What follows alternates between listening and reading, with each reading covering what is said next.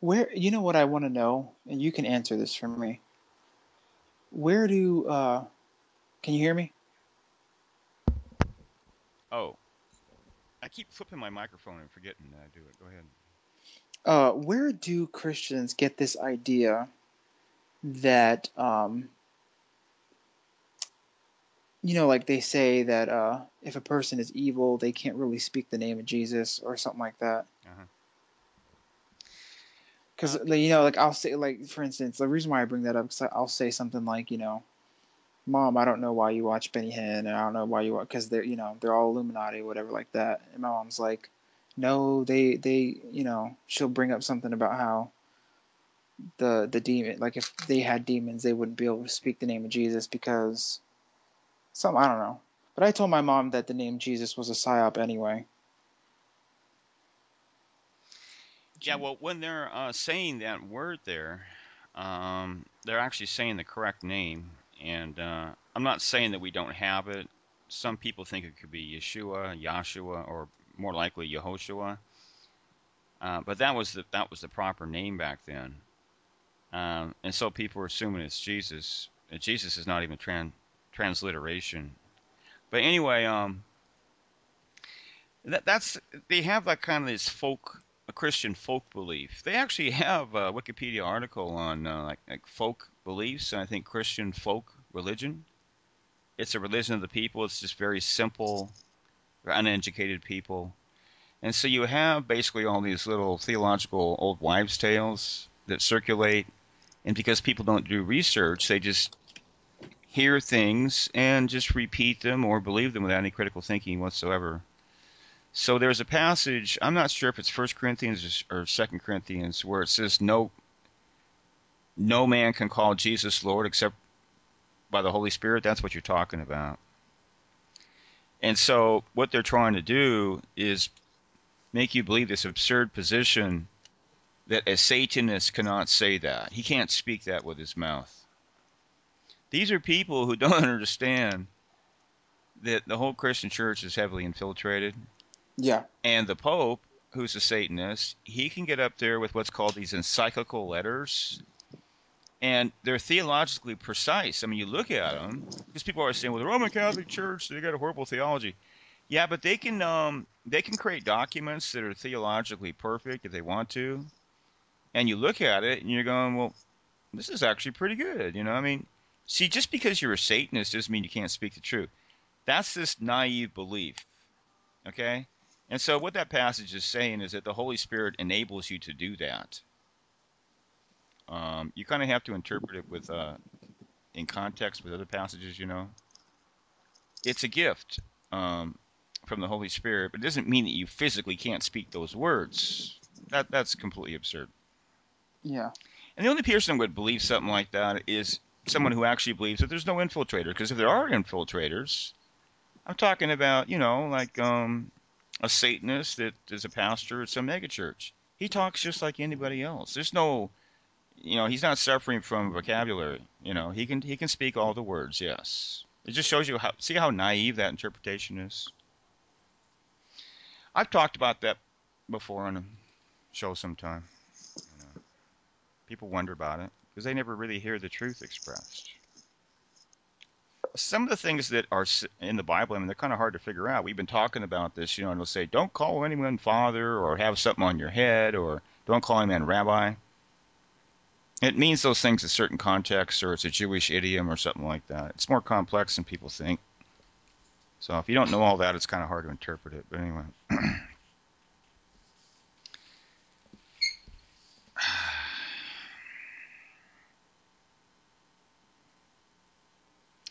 so do you have to work tomorrow or what? yeah, yeah. I do. What time? You must not have to get up early. Well, I mean, yeah, I do, but I actually took like a really long nap earlier today. Oh. So I'm like, I don't know, I'm buzzing a little bit. Well, um, when you were younger, isn't it true that you didn't have to take naps? Oh yeah. In fact, I used to fight them. Well, let me ask you. I mean, um, of course, you know it's funny. You take them when you're a child, and then you go through this period where you don't take them when you're teenagers, and then get the older you get, the more you the more you take them, they get longer and longer. But anyway, um, the world is getting increasingly toxic and people are getting more toxic. And is it true that when I mean, isn't it true that when you would eat something like when you were younger, it could be anything?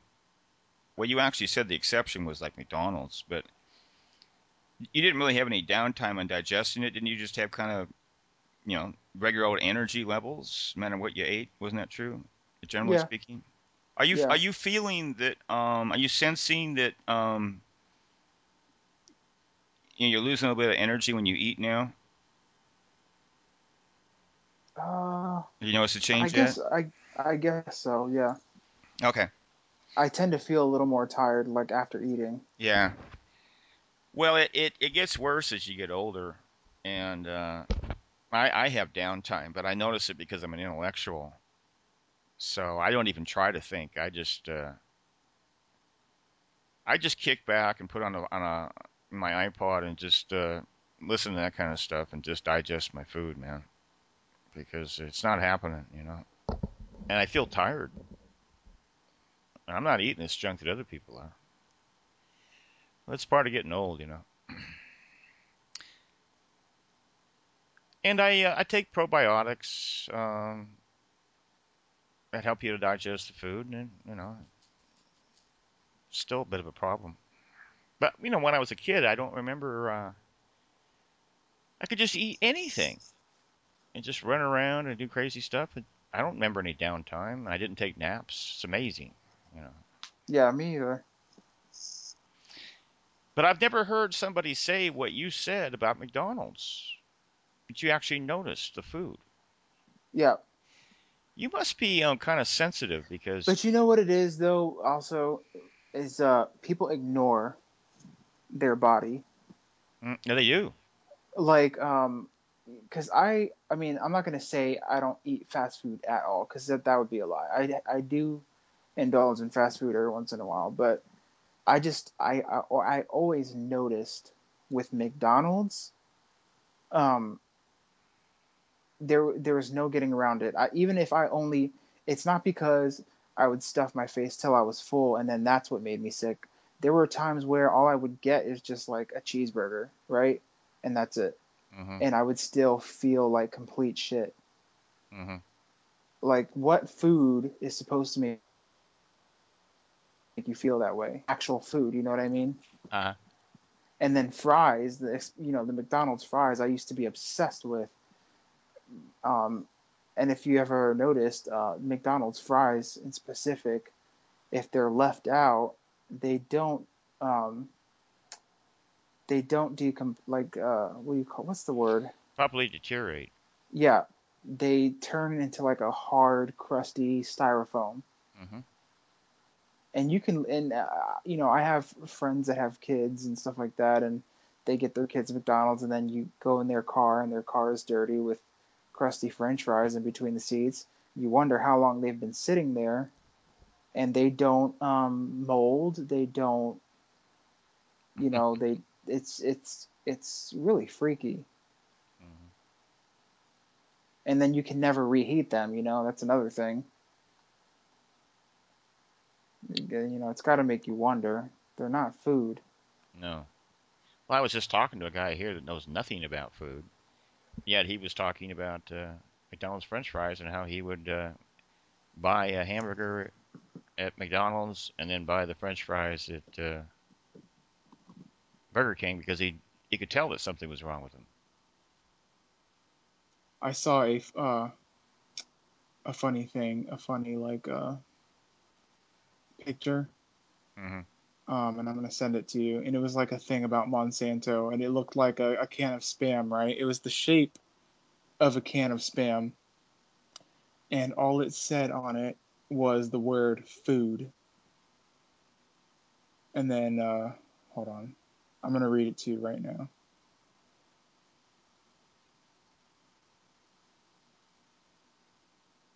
Let me see if I can find it here. Okay, so on it it says it says the word food in big black letters, and then it says Monsanto on it, and then it says where it says ingredients, it says none of your business. Yeah. Stop about it. asking questions and just eat it. Yeah, well, they're like that across the board. They're arrogant, and uh, like I said on the show, they don't uh, they don't they don't tell you the the vital information from the the voting machines. You can't access it. I'm talking about individual voting machines. You know what I mean? Yeah. Oh yeah, they'll tell you the stats later on the news or something, you know? but no, you can't access the individual voting machine. Oh, okay. Well, how do you know the election is genuine? Well, I guess you wouldn't, would you? But that's okay. You know you can You trust just your need. government. You just. I was gonna say. You just need to be a good little slave. Be a good boy. Go. Go do your voting, and then Yeah. shove the American flag right up your butt and watch the news. Well, the thing is, you see, they do this across the board, but people don't notice. They never give you the vital statistics about anything. Because people get so um, worked up when they think about the, their country. Like, oh, this is America. This is the greatest country. People um, get so worked up and then they get offended and they think you're anti-American if you say that you don't vote or you don't. You know, oh, you're not contributing to society. You're not being civil. You're, you're, you know, you're not doing your civil duty. Like, um, I've heard it all. You know. hmm If They want to uh, believe that America is a certain way, and they have an emotional attachment to that, and they don't want to let it go. It'd be traumatic, you know. And actually, that's one of the ways they get away with this stuff. Because if you come up with something that would uh, cause them to be traumatized, like a radical truth, you know, big lie or a big truth, they can't receive it because their whole world would come crumbling down like Humpty Dumpty. Yeah. So they don't, you know, they may be kind of a polite and listen to you a little bit, but you can tell they're not really, um, not really listening. It's just kind of fake, just going through the motions. Because once you say something that's they think is too radical, they they, they check out, man. So after a while, you get kind of good at this, and you go, ah, he's checking out, and then I'm just talking to myself, so I'm not even gonna waste my time. And you know what I noticed too is there will be I've you know along the way I've found people who will um actually listen to what I have to say and kind of be like, you know, wow, that's that's interesting. That you know, you know, I believe that. That's crazy. But then like at some point it doesn't stick. Absolutely. That's what I thought you were going to say, because there's a lot of people out there. Uh, you can say just about anything to them. This, there's all kinds of different types of people, and this is the kind of people that nod their head and get really big and go, "Wow," and that's interesting. But the next day, it's like it never even happened. They just go on as if nothing they never heard. You know who's like that? My dad. Really? Yeah, because um, we've had some pretty in-depth conversations about conspiracy and stuff like that, and he'll listen and he'll even be like, "Wow, you know that's crazy because you know," and he'll he'll get in on a, on an intense conversation with me, and then the very next day go right back to watching, uh, you know, Pat Robertson or uh, who's that guy, that Jewish guy that always comes on the Christian Network and he does like a whole Jewish thing. Mm, It's one of his favorite people. And then you're uh, not talking about John Hagee, are you? no, no, no, ew, definitely not him. Um, they, and they're also obsessed with Sid Roth. Like that guy's so annoying. Mm-hmm. Well, um, you know, you're, I, we did this podcast with your dad, and we talked about Messianic Ju- Judaism, and it sat around uh, for quite a while. I actually uploaded that thing. You probably didn't know that. No, Did you know that we have audio in, in room two, uh, room two A, on TalkShoe? um, I know that you have a lot of audio that you haven't put up. That's that's in Yeah. rooms, but you haven't actually like, you know. Well, we have a room two on uh, iTunes. It's kind of a ghost room. I can't put stuff in there anymore. But we have a uh, a room two A on TalkShoe that I can't get on iTunes. So there's like two room rooms that have you know two in them, and that's where I uploaded that conversation with your dad. But um, that was a pretty good conversation, actually. We were I talking. honestly, I, I don't even remember most of what was said. Uh, it was about uh, January of 2013. I was still living in the other house.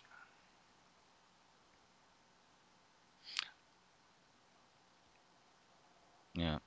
But like, wh- I mean, I remember you were trying to. um I forget.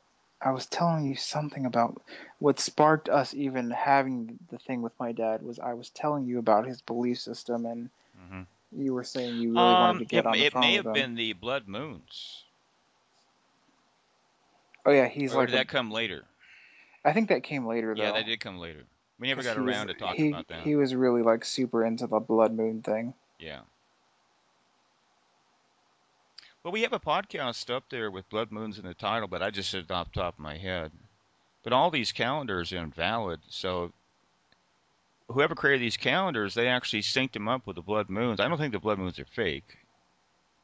I mean, I've actually thought you have to think about that. You know, I think the moons are real, and um, but um, because there is a false moon out there, and there's a dark moon that we've talked about. It gets kind of confusing for people, but um, they knew that these things were going to happen. They could project into the future, and so they synced the calendar up to make it look as if this is significant in order to create an agenda that's favorable for them.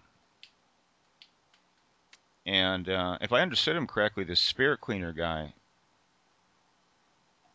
well, I want to talk about him a little bit. Um, he understands this, that they had to do it from way back, if I understood him correctly. But you were um, curious about CERN, and uh, you could listen to his uh, show on uh, Spirit Cleaner Chronicles, because he talks a lot about CERN. I have yet to investigate that. Like debunking CERN? No, not debunking it. Um, he thinks it's real important. He has a different perspective. I talked to to him about it for a while because we did a podcast together. And the title was called Anti-Hierarchy Rituals. That's what I called it. But if you're curious about that, I mean, it's a huge subject. I mean, I've I've I've I've listened to podcasts. Um, I try to educate myself to, to to say something about it, and it's just so broad that I'm just going, whoa, man. I mean, this is like a really big subject, you know. But what I'm what I'm good at is like the big picture. And, Yeah. um, how does this fit into the big picture? And the first thing you have to know is they have a technology that's far in advance of that. And you don't hear people talk about that. I mean, it's just basic common sense to me.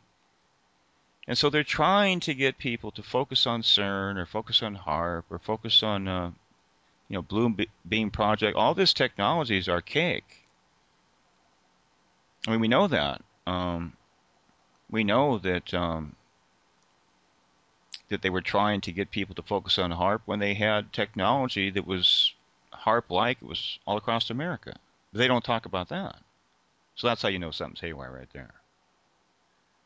They're compartmentalizing information to make it efficient propaganda. And give it, it's the magician's trick. Give you something to focus on, but that doesn't mean that CERN is not important. I, I actually think it is. Like it's gonna play a role in the big picture. Well, I came up with a scapegoat theory. I usually come up with theories that other people don't have, so that you know that's what I call scapegoat. That HAARP is a scapegoat, scapegoat technology. CERN is a scapegoat, and uh, they're using some kind of superior technology. But what's interesting is since they turned this project on, um, there are anomalies that are occurring that appear to be uh, directly related to it, at least time-wise.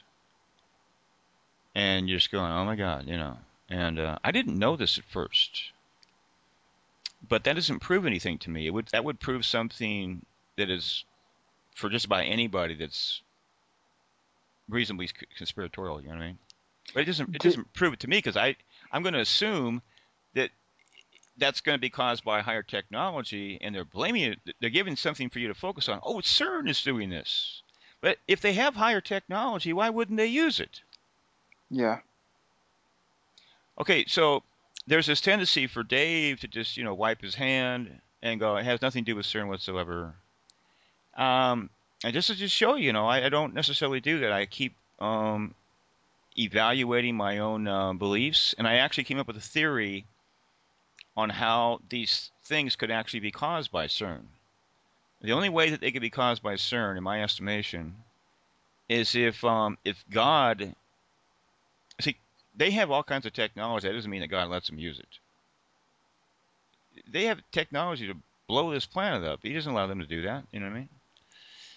He has not allowed them to blow off a single a suitcase nuke. Some people say there is no technology, or um, some kind of a bacterial uh, virus you can drop from a, uh, a plane over a city.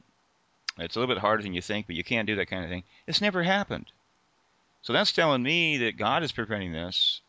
And I've gone into complex theories about how the Illuminati themselves prevent this because they want to do it uh, in a way at some future date that benefits them in a ritualistic manner. So it's all I got to be controlled. So that means they'll actually prevent these things from occurring, uh, and that's why they don't occur. And the big picture is actually God controlling the whole thing, working through the Illuminati as usual. Okay?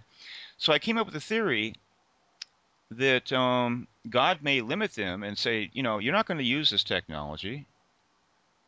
You've heard, probably heard me talk about the bumping into God principle. Mm-hmm. Yes. Where they try to do things with technology, and God just says, no, you're not going to do that. This, this has to be true. Uh, on appearances, it looks like the Illuminati's running wild, but behind the scenes, angels are pre- preventing them from doing all kinds of crazy stuff every day. And they actually work in conjunction with angels as far as like you know, in opposition. There's like, like a constant, ongoing tension, warfare, whatever you want to call it. And so, in this theory, um, God actually limits the technology they can use to the CERN level.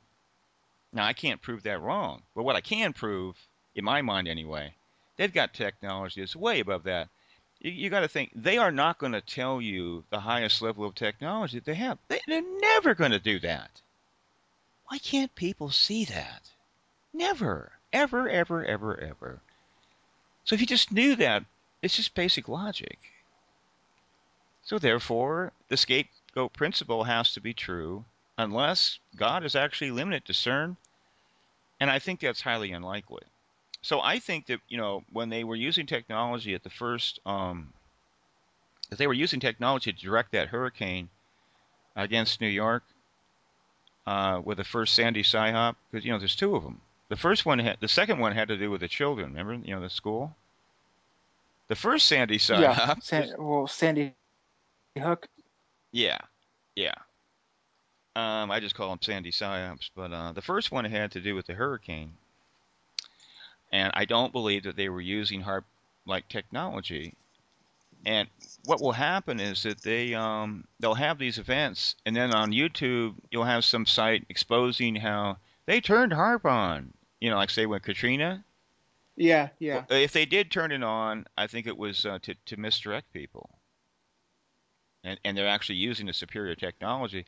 So that's what I believe they were doing back then.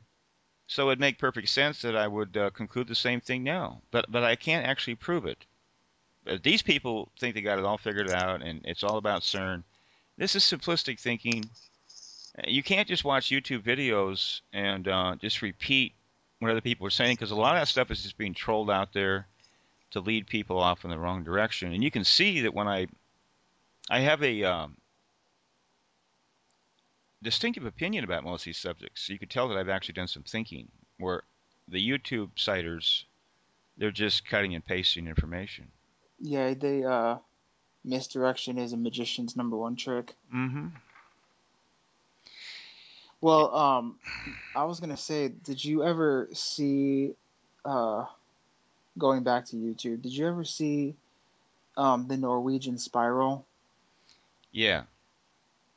That's Now, go ahead. what I mean, what the, okay, so obviously you're gonna have all these people speculating what that is, and like you know, you got the you got these people uh, like these Norwegian scientists saying that it was just a, a failed missile launch, and then like you have all the conspiracy theorists speculating that um, it had to do with CERN and that was like a portal that CERN opened and all this kind of stuff. Like, what's your take on that? Um, you know, I'd have to go back and refresh my memory, but uh, Because obviously, I mean, I think it's pretty obvious. Um, I, it, just in my opinion, I don't think that the video itself is faked, but um, it's pretty obvious that they have some kind of tech, uh, if if not just some kind of holographic technology to make that happen in the sky. Yeah, I, I assumed that that was all real, and they were using. Uh, it doesn't have to be holographic, but um, I could be wrong, but I thought that there was supposed to be some correlation uh, with CERN because you know CERN's been around quite a while. And uh, but then again, you see, if you go back to my scapegoat theory, that doesn't mean it has anything to do with CERN, but they're making it look like it has to do with CERN. Yeah. So I think it's the same thing there. So I mean, like, what what's your like opinion? What do you think? What do you think that that Norwegian spiral? Like, what do you think that was, or what did it have to do with? Um, when they do things like this, they always seem to have some kind of esoteric purpose behind it all. And I would have to go back and refresh my memory uh, to get to that level. Um, they've done some interesting things in uh, Norway. One of them is, see, I don't believe that the uh, the black metal genre of um, heavy metal just spontaneously happened. You know what I mean? I think they did that, and they did it in Norway for some reason. And it's stuff like that that they do locally. Um, I think they were communi- communicating something um, with that spiral that was esoteric, but I can't uh, I can't recall what it could be. In fact, I don't think I ever really figured it out because I don't think I focused on it too much.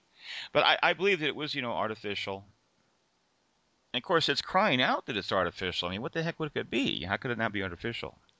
The average person looks at that, he just draws a blank. He's just con- he's bombarded with so much information on a daily, weekly basis. He can't really focus on anything that much unless he's really attracted to it for some reason to actually analyze it. And he doesn't really have enough information to analyze it properly anyway. So it's just kind of a big collective, huh? Yeah. Right? I don't know. They just move on to the next thing. Yeah. See, and that's that's my thing. I didn't think that um that was an actual like portal or anything. It looked like it was some kind of like hologram, like or some kind of technology that they kind of beamed into the sky to make it look like it was something. Mm-hmm. That's what I felt refresh like my memory. Was that like a um, was it like a vortex cloud formation? It look yeah, it looked like a vortex. It looked like it was like um a beam of light and it was in the form of vortex and it was like spinning like a vortex. Mhm. And then um, you're watching this thing spin and then all of a sudden from the middle of the vortex opens like this black hole and it's like spinning and it's like a huge black hole. It almost looks like an opening like a like an opening in like dead in like just complete air. Like it just looks like an opening in the sky. Mm-hmm. I mean, it looks from what you can see in in the crappy video, it looks legit, but at the same time, I mean, you know, I feel like they have technology to make if they have technology to make a fake sky for us, then they have technology to do that, to make a fake like I don't know. Oh yeah. Yeah, I think they have a real moon and a real sun, and after that, uh, I can't be certain that anything is real. And they got a fake moon. They also have a fake sun too. I just don't talk about it more because they're they're well, this is supposedly like over in China or up in the Arctic Circle. That's the proper terminology. They have a secondary sun that appears, but sometimes it's right along the uh, the regular sun. Um, now I actually believe in a secondary sun, but I've always assumed that that sun is just um, some kind of projection or something like that. Because there's a dark sun. I don't think that's a dark sun. I think they're doing that. Um, it's kind of like an obscure form of predictive programming. Because my understanding is this um, this dark sun is supposed to become visible, and that will probably happen um, after the new Exodus. The people leave, and the the true Antichrist comes into power. That'd be the logical time, you know, because it represents him. You see. So I finally got around to um, actually sitting through and watching the opening ceremony for the uh, the London Olympics from like what was it 2012 or Really? 2013. I Mhm. never got I never watched it, but I finally did. Thought it was really interesting. yeah, I was all over that thing. I talked about it. Yeah, I remember. And from that, I was meaning to watch it and I never got to.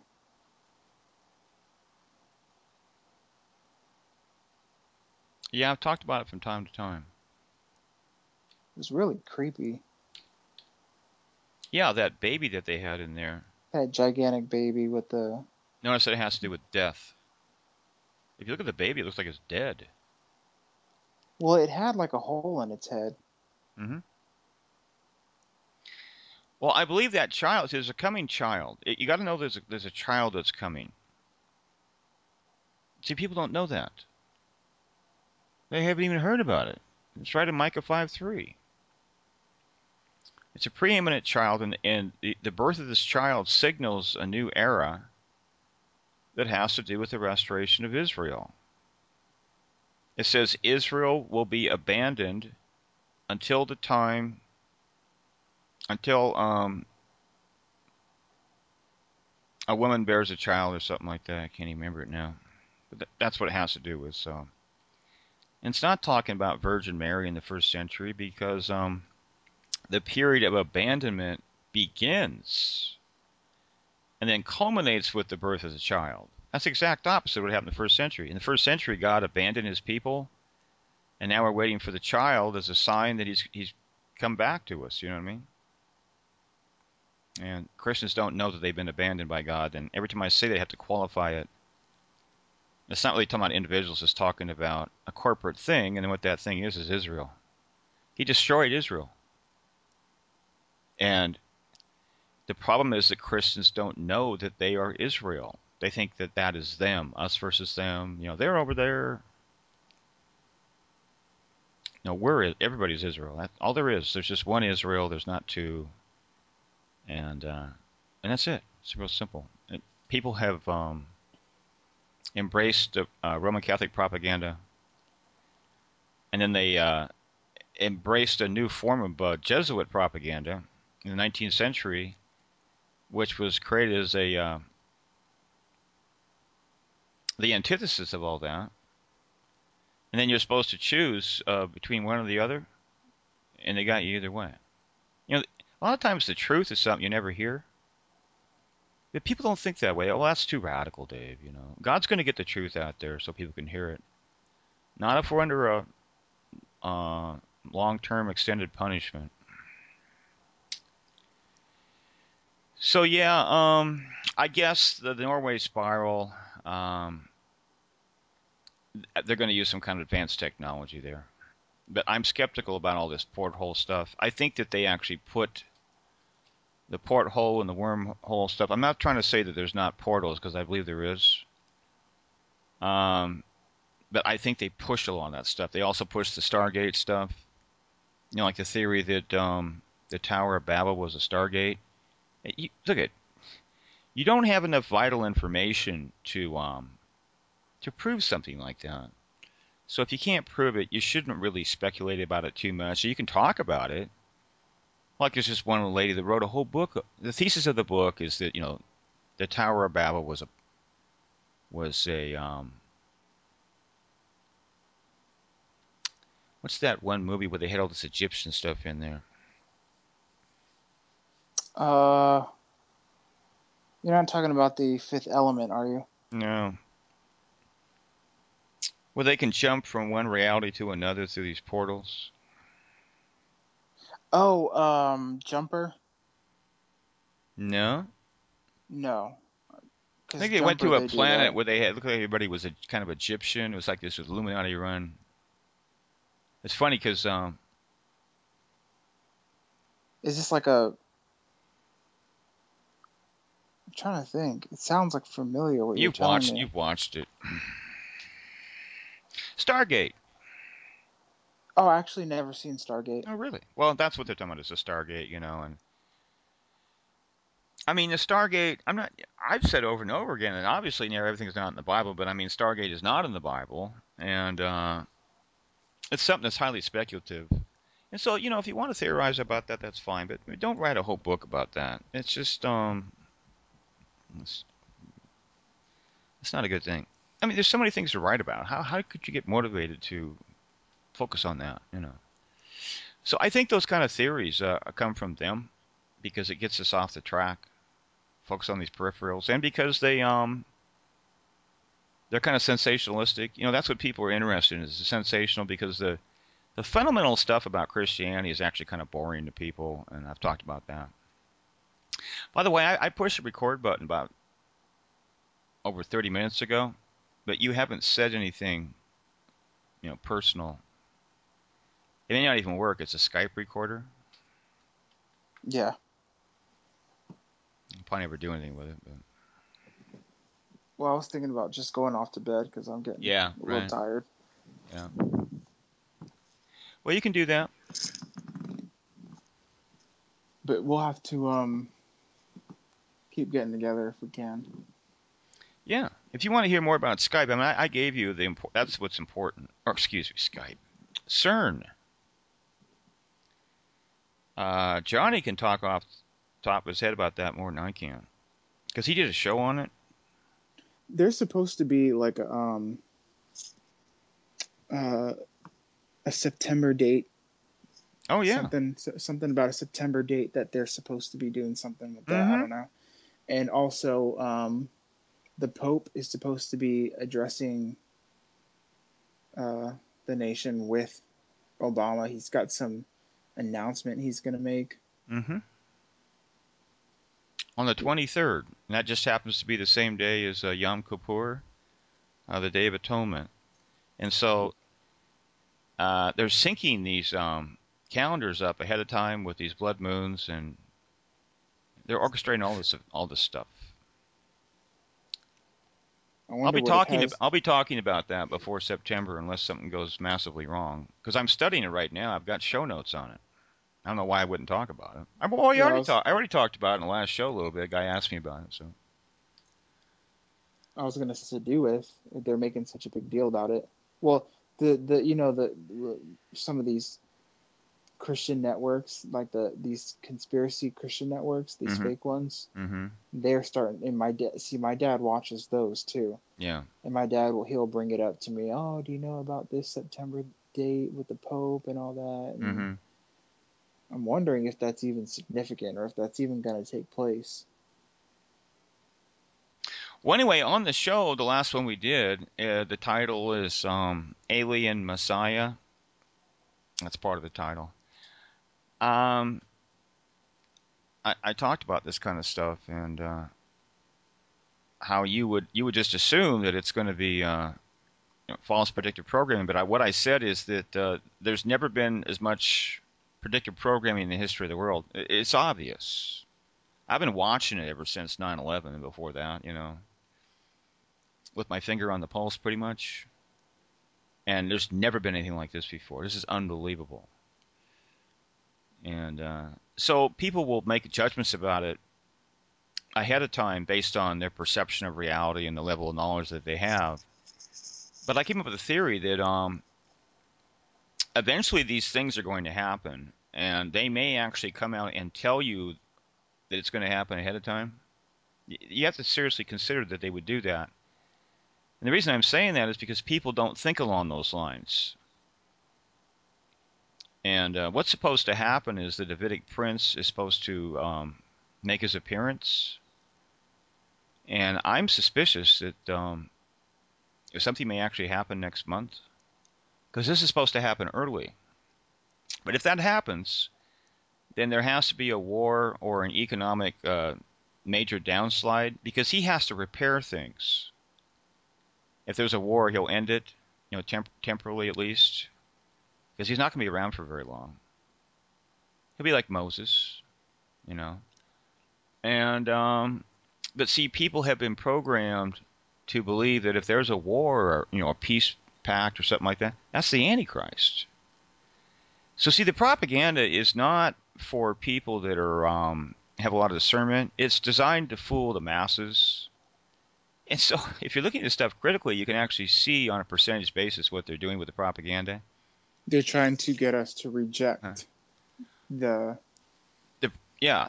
Well, you can just real- call him Elijah if you want, but if he's going to be um, what Christians think is the Antichrist, the Antichrist will come later. He has to be the king of the world, otherwise he won't qualify for that because that sounds pretty extreme. What? You know? Well, he'd have to be. So it's just a question of whether he comes or not, and you can prove that everything's wrong because um, even though the Book of Revelation is not chronological or linear, um, you know the, the the chapter headings are artificial, but you can see um, there's a chronological flow between uh, Revelation 12 and Revelation 13. And Revelation 13 is where the beast appears. And um, in Revelation 12, the woman she flies into the wilderness. This is actually a, ra- a Exodus rapture, and God's people are gathered all over the earth to the place of protection. And this is a three and a half year period, which would be the first portion of a seven year period. See, I think this Exodus is in the, or rapture, I think it's in the middle of the seven year period. And um, obviously, if God's people are being gathered, you know, it says that they're taken to this place to be to be nourished. Well, I know what the nourishment is. It's spiritual food. Obviously, it's real food too. Why would it say that they're going to be nourished physically? That we don't need to know that. Obviously, that's going to happen. They're all going to die. But it may have to include that. I don't know. But the prophet is the one that feeds them with truth because there's a restoration of truth. So obviously he's going to be there. He'll be there at the beginning of the seven years, and uh, so that gives you the time sequencing there. And then when they leave, the dragon is left at the, at the shore of the sea. And then it says they went off to make war against the rest of God's people who hold to his commandments. And then all of a sudden, this beast rises out of the sea. And it talks about another three and a half years. Well, this is telling you that the good stuff comes first and the bad stuff comes later. It's right there in the book of Revelation. and we have it backwards. Well, I mean, Yeah, it's all The- backwards. You know they're going to do that. these these Christians think that they think that uh oh you know the Antichrist is going to come into power and we're going to go through all this crap and you know then then God's going to rapture us up and all this kind of stuff. Like, Well, what they teach most of them is that the rapture will occur first and then the Antichrist will come. But uh, the rapture is not going to happen unless there's some kind of a fake one. And that's I've I've thought about this because if there's not a fake one, then it's going to be obvious right away that we've been lied to. Because it all starts off with a rapture, see, and then the seven-year tribulation period happens. Well, there's no rapture. how the heck would they make? How would they pull off a fake rapture? Uh, the Illuminati could do it. It would take some work. They'd use some holographic technology, and they ha- they'd have a lot of people would have to disappear, and uh, it would be obvious that they're gone. But they're just um, they've already done this kind of stuff before, you know, individuals, and they don't come back. You know, they just disappear them. They just leave. You know. Well, Where do they go? Do they? Well, kill let me. them? They actually. Um, let me say. They actually have the technology to pull off a fake rapture. Let me explain that. Um, they have abductions with military, uh, industrial type technology. They have the ability. See, I'm saying that these are not caused by aliens. The aliens are fake. They're saying they're seeing aliens. Sometimes the aliens are, the quote unquote aliens. Okay, I mean they're real. The, you know, the little green men, whatever you want to call them, the grays they're real. Okay, they can come into your bedroom. Um, other times they're projections. Other times when they abduct you, and they do that different ways, um, they give you a memory of them. In other words, there was no actual beings at all. You were uh, um, experimented on by these satanic doctors. People have woke up on uh, in a medical room and everybody's speaking German, like a bunch of Nazis or something. And then they will also remember um, these alien beings. You see, because things, the human mind is very complex. You're not going to have a hundred percent success rate trying to give an embedded memory of uh, of aliens, you know. And so anyway, here's the thing. They can take you with like Star uh, Trek uh, technology, uh, at least partially dematerialize you, kind of like when Jesus walked through a wall. They can take you right through that wall, pull you out of your home. This is really scary because they're doing this with a lot of people, and there's a huge cover up, and they're trying to convince people that it's aliens. That's how they're going to do it, and that's what they do. And most people believe this, and there's way more people being abducted than the actual statistics, like from MUFON, because that's all controlled too. They're always going to lie, lie to you on the upside. You know what I mean? The numbers will be false. Um, it's unbelievable what's going on right under people's noses. But anyway, they can take you and pull you through a wall, right up into a ship. Now they're, they're doing this like with, um, you know, cattle and stuff like that, out in the countryside. People have Mhm. seen the cattle go right up into these. Um, they don't have to be a ship; they can be a helicopter, something like that. But they also have um, technology that can um, pu- take you through a wall. Okay. Now, if if they have that, then guess what? They can manufacture a fake rapture. Think about this. They can pull people up into the sky or do whatever with them. They can actually pull this off. Um, I don't think I've talked about this on the show very much. I, I mean, I've never heard it. Um, if you put a fake rapture on Google, you will hear people talking about it. It's basically people that don't believe they're conspiratorialists, they're Christians, they don't believe in a pre-trib rapture, but they're suspicious that the Illuminati might try to pull something like that off. There's videos of um, like uh, there's a video of it's like a compilation video of different um people recording like like they'll go outside and just kind of like record the sky but it's not it's not that they're trying to record the sky it's the noises that are coming out of the sky that they're trying to record and it's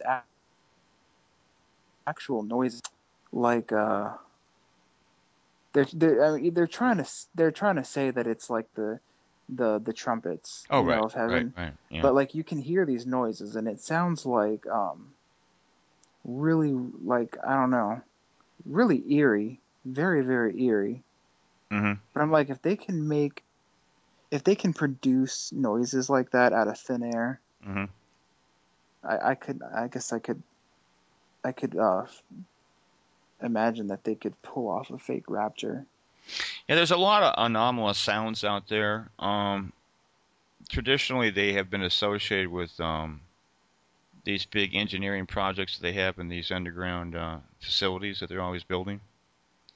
Uh, so there's different types of noises, but they are what they're doing is they're creating false apocalyptic events to get these Christians all whipped up. You know, the time is near and that kind of stuff, and it just they're deluding them.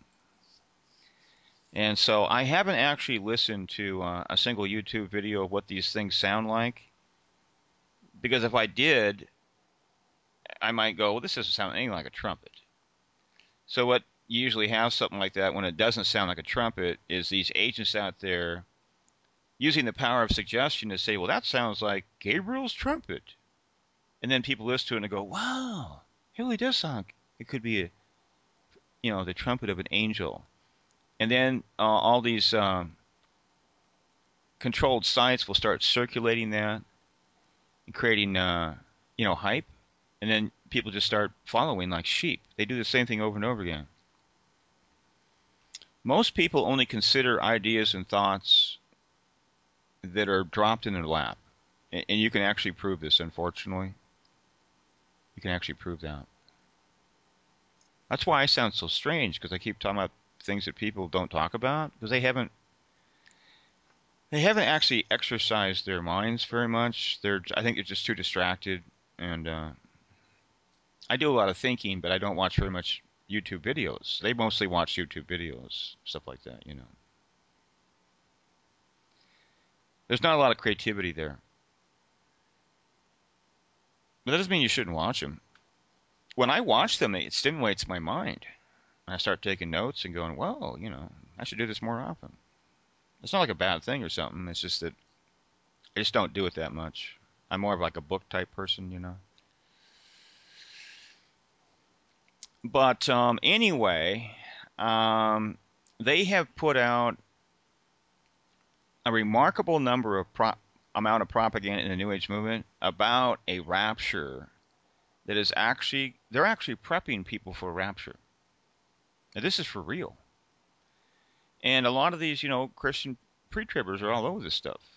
You know, that, because they're saying that the New Agers are prepping people for a real event to explain what happened. But as usual, these people are suffering from a lack of knowledge.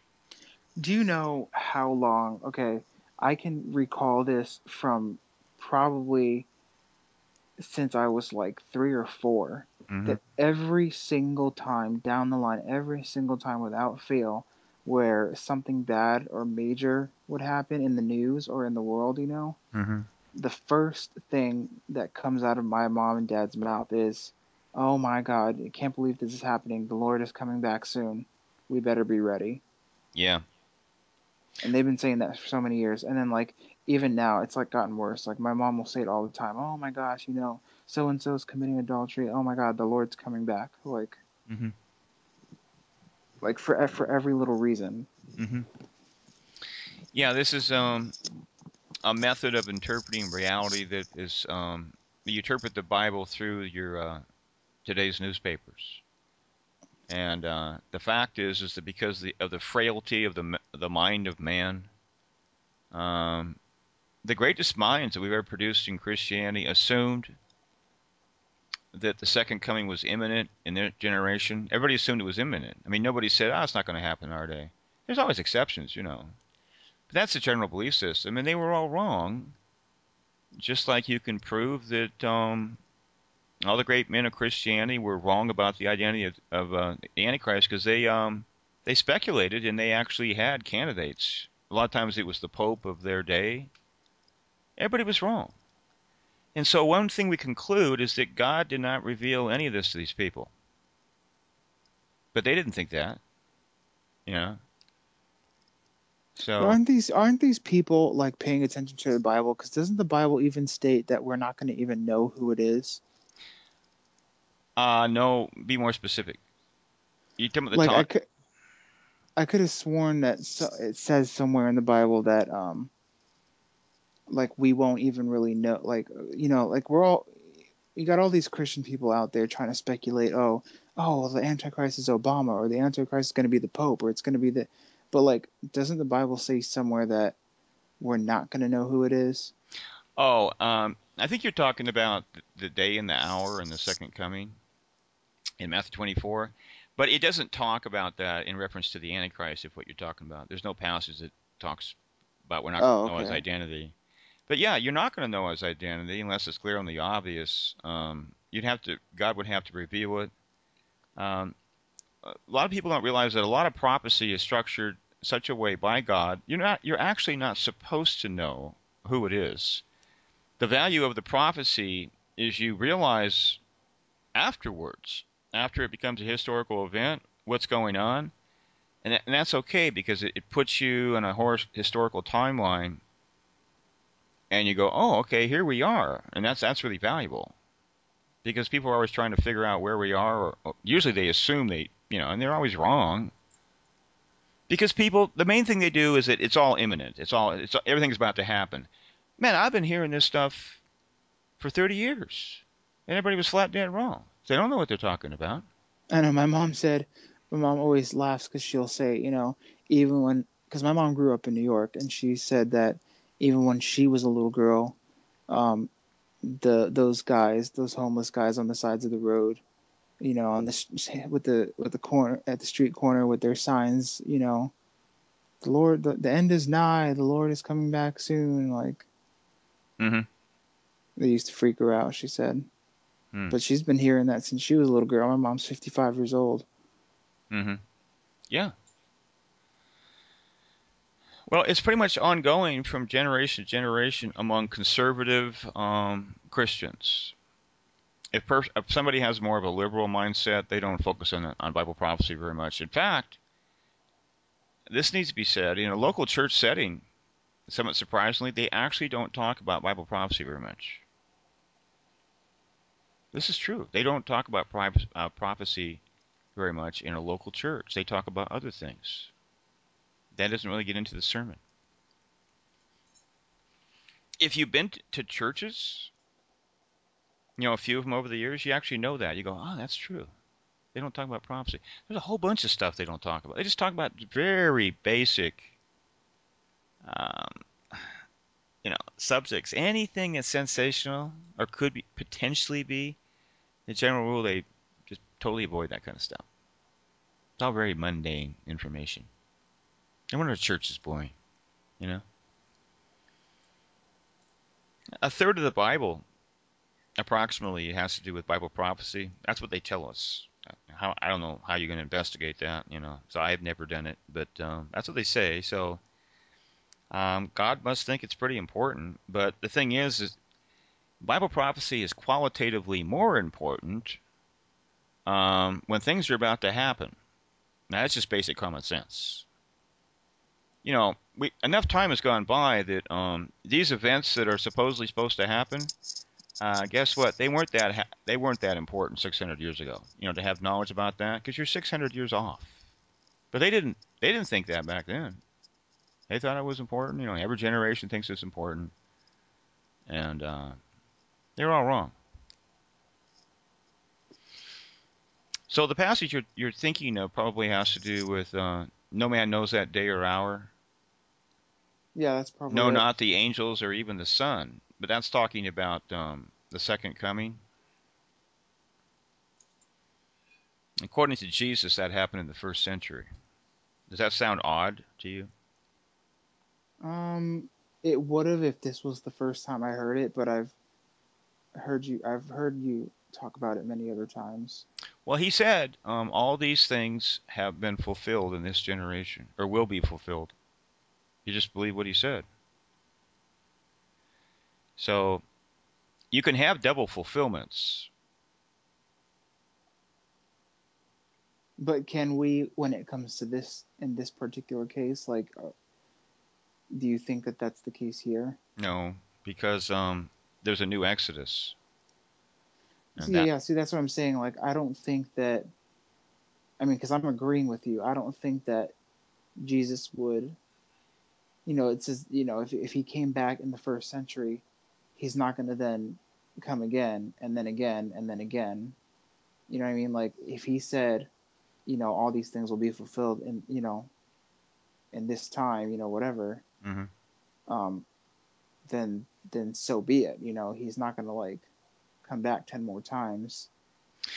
Well, he has to come back at some point because in Revelation 21, he's he's ruling on the throne and he's in the midst of the people. So he'll come he'll come he'll come down from earth at some point. But he's not going to come down at least the the Christian version of a heavenly Christ. He's not going to come down, you know, like in a second coming scenario in the clouds and then lead us on exodus for like 40 years. That doesn't make any sense at all. So um, the second coming either has to be significantly before that period or after it, because Israel has to be restored. And it's the same thing over and over again. In fact, what happened um, the first time around when they left Egypt, that was actually a prototype, historical prototype of what's going to happen. It has all these parallels right down the line. It's a bigger event, and it has a new Moses, and there'll be bigger miracles, and everyone will see it. And the Bible talks about all these things. It talks about these things in uh, Micah 7, it talks about God doing the same kind of signs and wonders that he did back in Egypt. It actually says that. And it says the nations will be in, in fear of you. They'll be scared because this kind of power has never been displayed since then. The Illuminati will cower in fear. They but know. They, but I was, gonna, I was just about to say that. I said they know it's coming though. Oh yeah, and uh, they know they can't challenge God, and so does the devil. They've had it good for a long time, and they know their time. See, they believe in um, th- what's called the divine right to rule. When they say that divine, they're actually talking about God. They know who the Most High God is. They're not confused. They don't. They don't believe that Satan is the Most High God. They know that they worship a lesser created being. They're not delusional. The people farther down the satanic hierarchy, as you you gotta understand, it's a pyramidal system, okay? And as you move down, you have increasing delusionality. For instance, like people who believe that we're gonna over Satan's gonna overthrow God, and we're gonna win in the end. The new world order will succeed, and Satan will rule through all eternity. These are people that are suffering from uh, a lack of knowledge. So like The people at the top, like the actual elites, they know that they're not going. They they know that their end is imminent. Like they know that it's well, the Bible tells us that there has to be an exodus, and then when they when they come back from the exodus, there's going to be a battle of Gog and Magog. You can see this in Ezekiel 38. So that's telling you right there, this Israel over there is completely fake. That's just a distraction. And uh, so there's going to be a significant period of time um, before that battle occurs, and that's when they're going to be defeated. So um, after um, God's people leave on the Exodus, um, they'll they'll have their new world order. But I also believe that there'll be a massive reduction of population. It's going to get real low. It's you're going to have a Hunger Games scenario. You're going to have huge, fast tracts of land with hardly anybody there, in my estimation. I didn't used to believe this, so I I changed, you know. It was based on revelation, and this would be compatible with the uh, Georgia Guidestones. I didn't used to believe it. I said that's, and you know, I I um I criticize Christians because they say things like um I I don't believe God would allow something like that to happen. I had the same mentality. I go, He's not going to allow the populace to be wiped out like that. I just didn't believe it. You know what I mean? And so I have a um I have a show about this that I did spontaneously with Johnny, just off the cuff. You have to understand that um, in the ancient world or medieval world, whatever, first century, um, in order to have a um, a massive um, downsizing of humanity, you have to have natural disasters. How are you going to do it? You know what I mean? I mean, God could just strike everybody down. You know what I mean? Um, but I believe He's going to do it again. If you look back at the reasons why He did this, you're going, well, why wouldn't He do it with these um, miserable represent, representations of uh, of mankind? Because these people are stripping the earth. They're not doing anything significant uh, for the earth, or in most cases, even for humanity. They don't help their.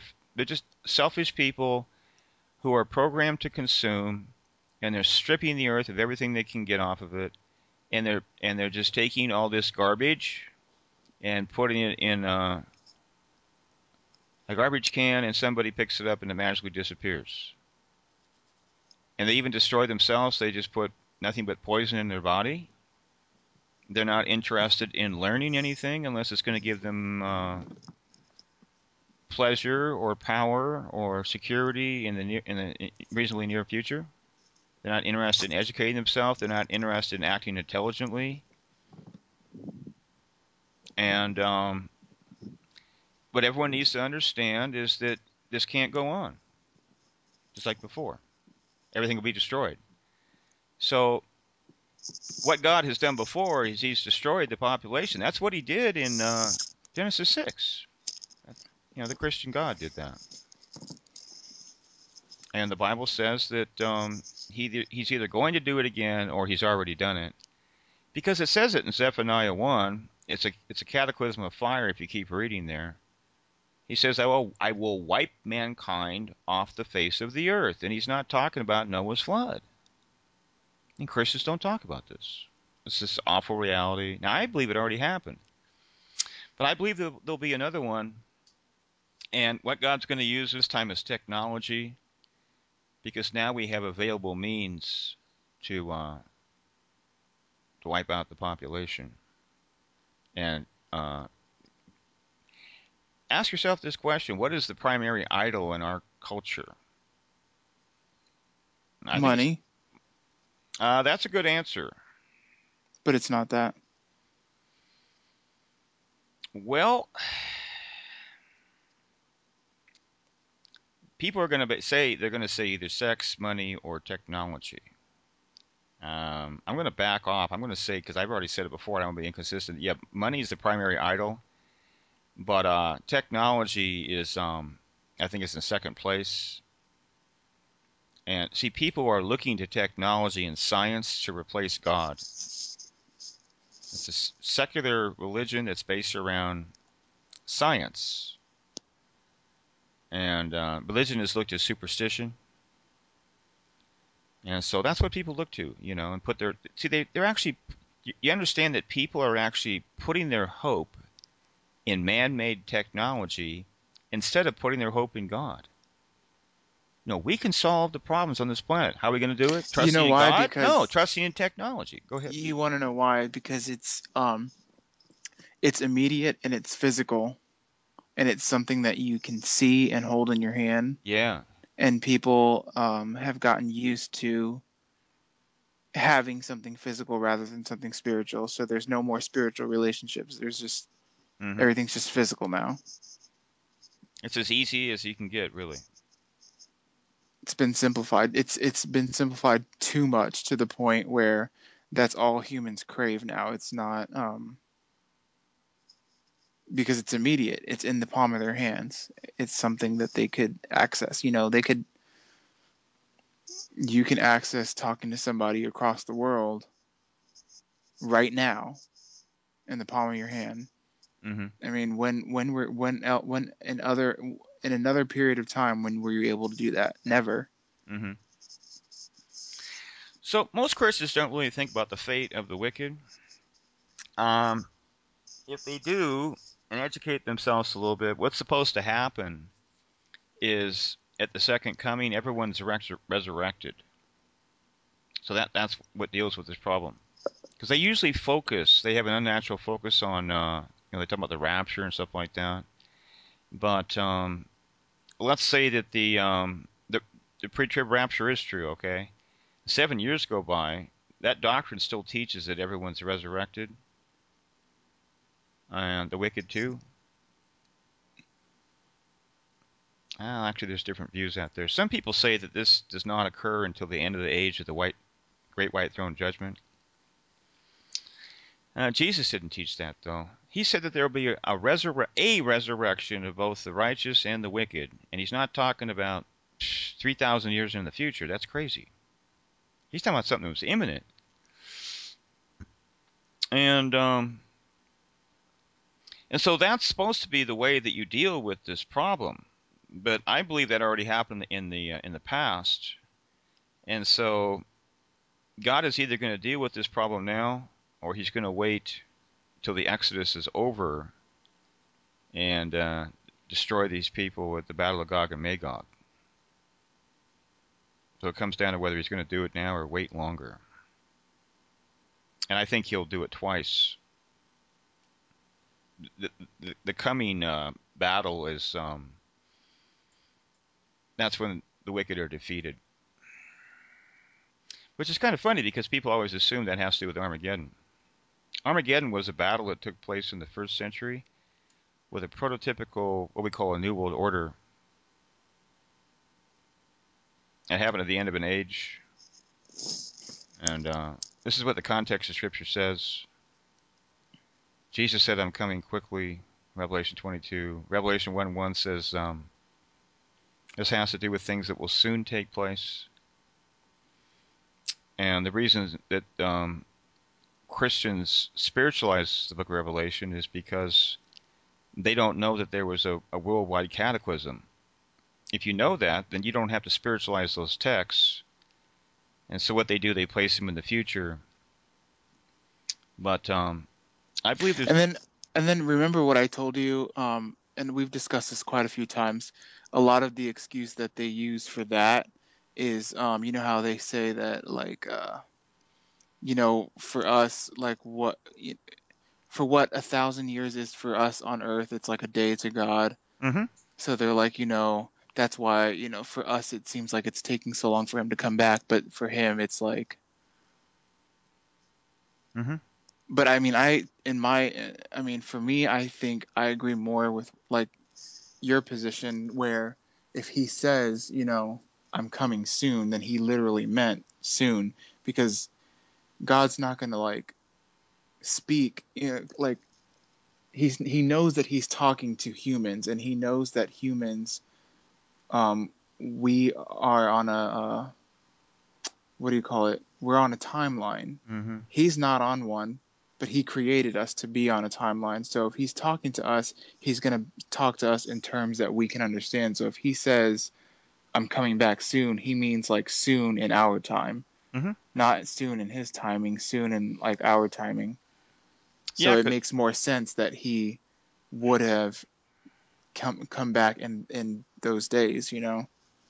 Yeah, that's what Jesus uh, meant when he said, "I'm I'm coming quickly," because the people were waiting for deliverance. They were suffering. They were being martyred, persecuted, tribulation. They already had tribulation. Look, look. It says this. Can people just please believe this? I mean, I think it's maybe like um, it. I would say it's look around like uh, Revelation one five, or at the latest like Revelation one seven. But he, John actually says he's in the tribulation. He says, "I'm a partaker of the tribulation."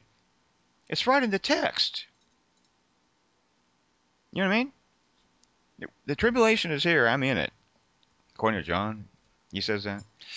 So, I mean, I'm not trying to say that Revelation is fulfilled in the first century. It's um, it has double fulfillment, and you would need um, Revelation to figure out because I don't think that all of it has double fulfillment.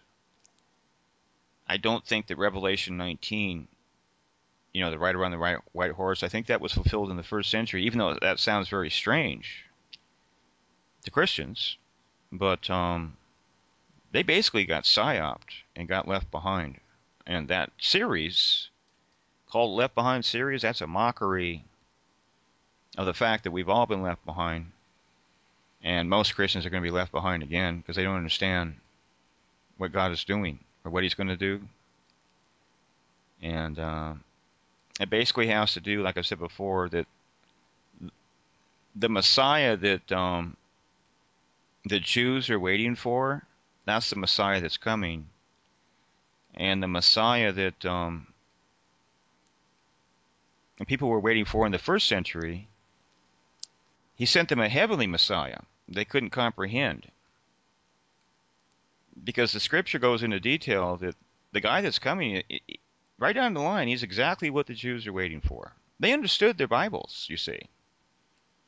They just didn't expect Jesus to come along. You know, Christ, they didn't see that. You know? But yeah, he'll be a mighty military leader and a priest and a, a prophet, a king, all those things thrown together. He'll be like, well, what he is, you can he's a, he's the greater Solomon, and I'm totally convinced that. Um, well, you can you can use scripture to prove that he's greater than Solomon. There's going to be gold. I was just looking at these passages the other day because I got this psyop out there um, about this lion. I just kind of glanced at it and I go, oh, that must have something to do with the uh, Davidic prince. But I think it was Spirit Cleaner was talking about this, and Johnny pointed it out to me. I just forgot about it. I recognized it had to do with him, but he went into some detail and I haven't heard about it. But yeah, they're doing this stuff all over the place about the king and the queen. They usually focus on the queen, but um, you know, the gold and the and the lion that has to do with Solomon.